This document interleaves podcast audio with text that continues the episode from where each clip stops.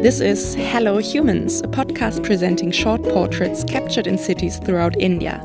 There's no small talk in these portraits, just the questions that really matter in life and the deep responses that people give if you only ask them. Hello Humans is presented by me, Anne Sophie Schmidt. In this episode, I will introduce you to Nityanand Jayaraman, a writer and social activist. I talked with him after a so called toxic tour which he guided, an excursion to the poor remains of Chennai's polluted river and its encroached upon wetlands. I met a radical thinker who questions the basis of society and who has a critical perspective on what is called development. I'm Nityanand Jayaraman. I'm a writer and a social activist based in Chennai.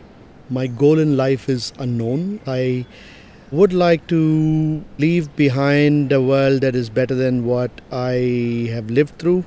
I have a daughter who is 12 years old, and what's happening with the global ecological collapse truly scares me and makes me wonder how we came to a past where we've done such bad things for our children.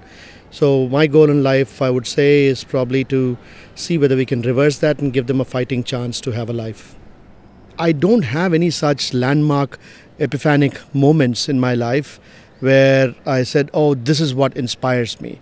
It's been more of a slow growing realization that what I have learned from society around me until I was, you know, all my young life was actually not the truth.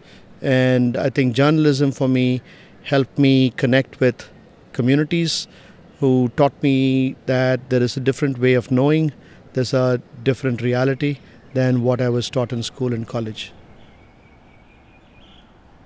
I would like to learn how to redesign the economy so that it is not exploitative. It is not based on principles of competition as it is now. It is something that does not celebrate appropriation and accumulation of wealth, but is designed around principles of simplicity and cooperation.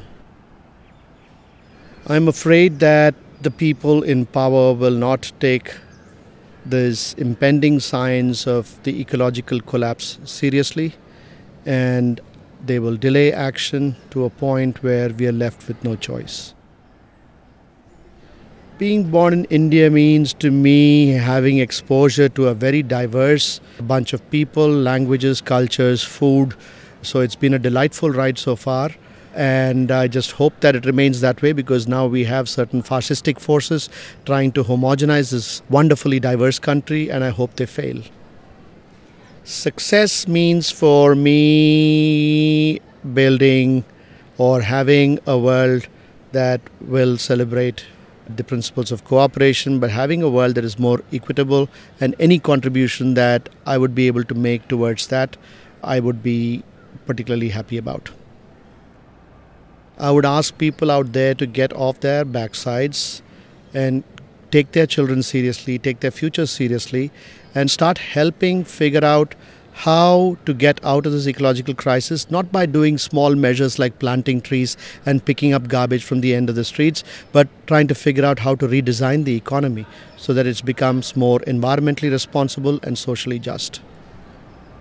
I would like to be able to live in a society where doing the right things become particularly easy. I am not a Mahatma, but I'm very interested in doing the right things and I'm fighting so that the society and the system changes so that taking the bus is the normal thing to do, not having to fly is the normal thing to do, not having to use plastic is the normal thing to do, and that kind of a world would be easier for weaker hearted people like myself. That was Hello Humans. I hope you enjoyed listening to Nityanand's thoughts as much as I did. Stay connected for more.